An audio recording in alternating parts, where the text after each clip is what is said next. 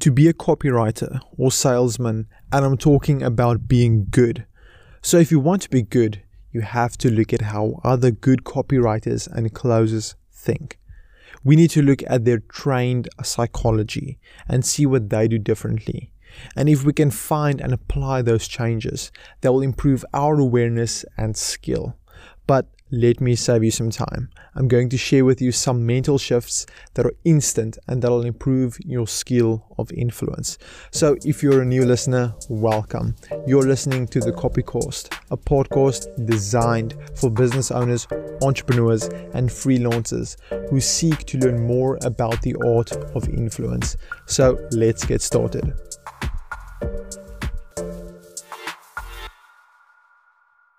The first mental shift you need to make is to think like a chess player. Think in terms of possible outcomes and moves. So here's what that means. If you just wing your copy or just don't even put a lot of effort into it, you'll make it harder for your client or audience to read the copy. And the harder it is to read, the more likely they'll be to stop reading. And that's obviously bad. So instead of making it harder to read like a maze, here's what you do instead. You have to understand that the primary focus of a headline is not just to grab attention, but to make them want to read the first paragraph. You see, attention without action doesn't pay the bills. So instead of fighting for attention and going to war without a cause, make sure you're fighting for something and that when you have their attention, you maintain it. So, how do you do that? Understand that whatever you write should only have one purpose, and that should be for them to want to take action. So here's three eyes you need to keep in mind to create that burning desire inside of them to take action.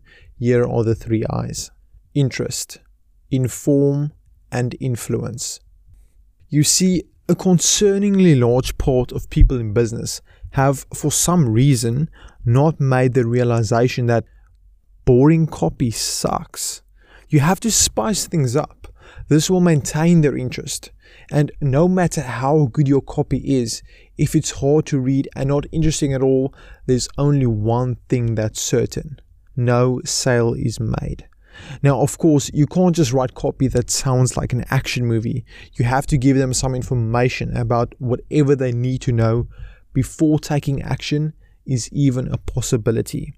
And when you want to inform them, you have to be careful to not cross the line and start sharing some unnecessary information.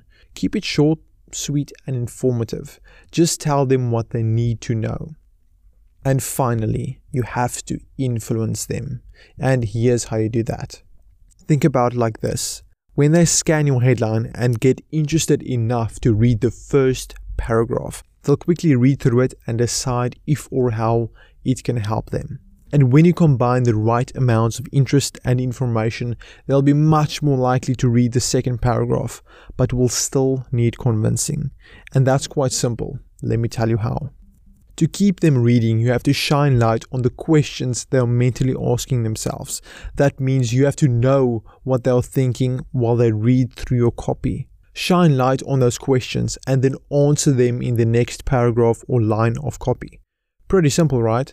So just remember interest, inform, and influence.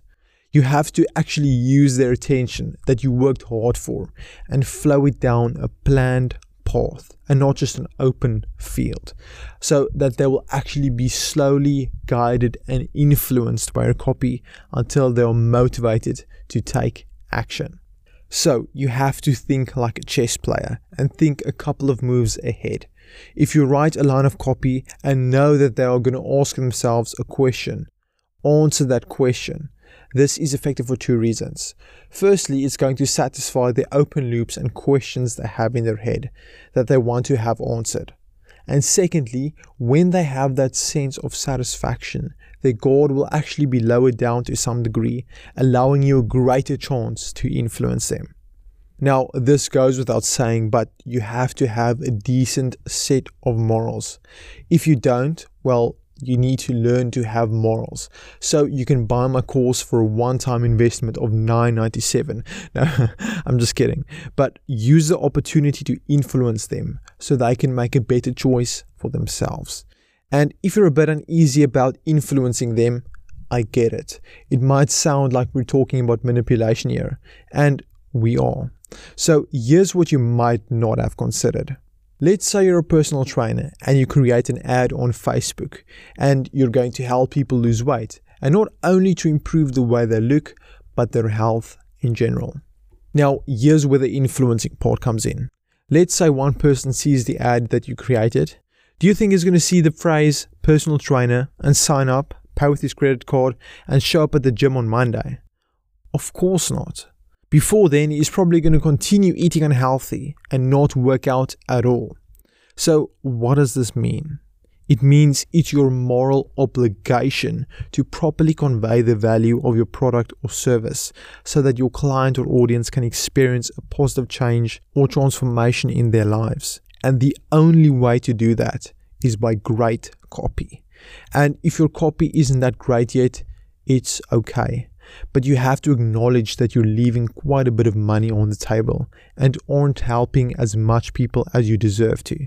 But don't worry, I'm going to share with you a highly valuable copywriting strategy on this podcast, The Copy Cost, on a weekly basis. So stay tuned because on every Monday you'll learn more about these advanced strategies to influence your audience and make the positive change in their lives that you're meant to make. So I want to thank you for listening and I would highly appreciate your support by liking and following the Copycast wherever you're listening from. But until next time, have an amazing day.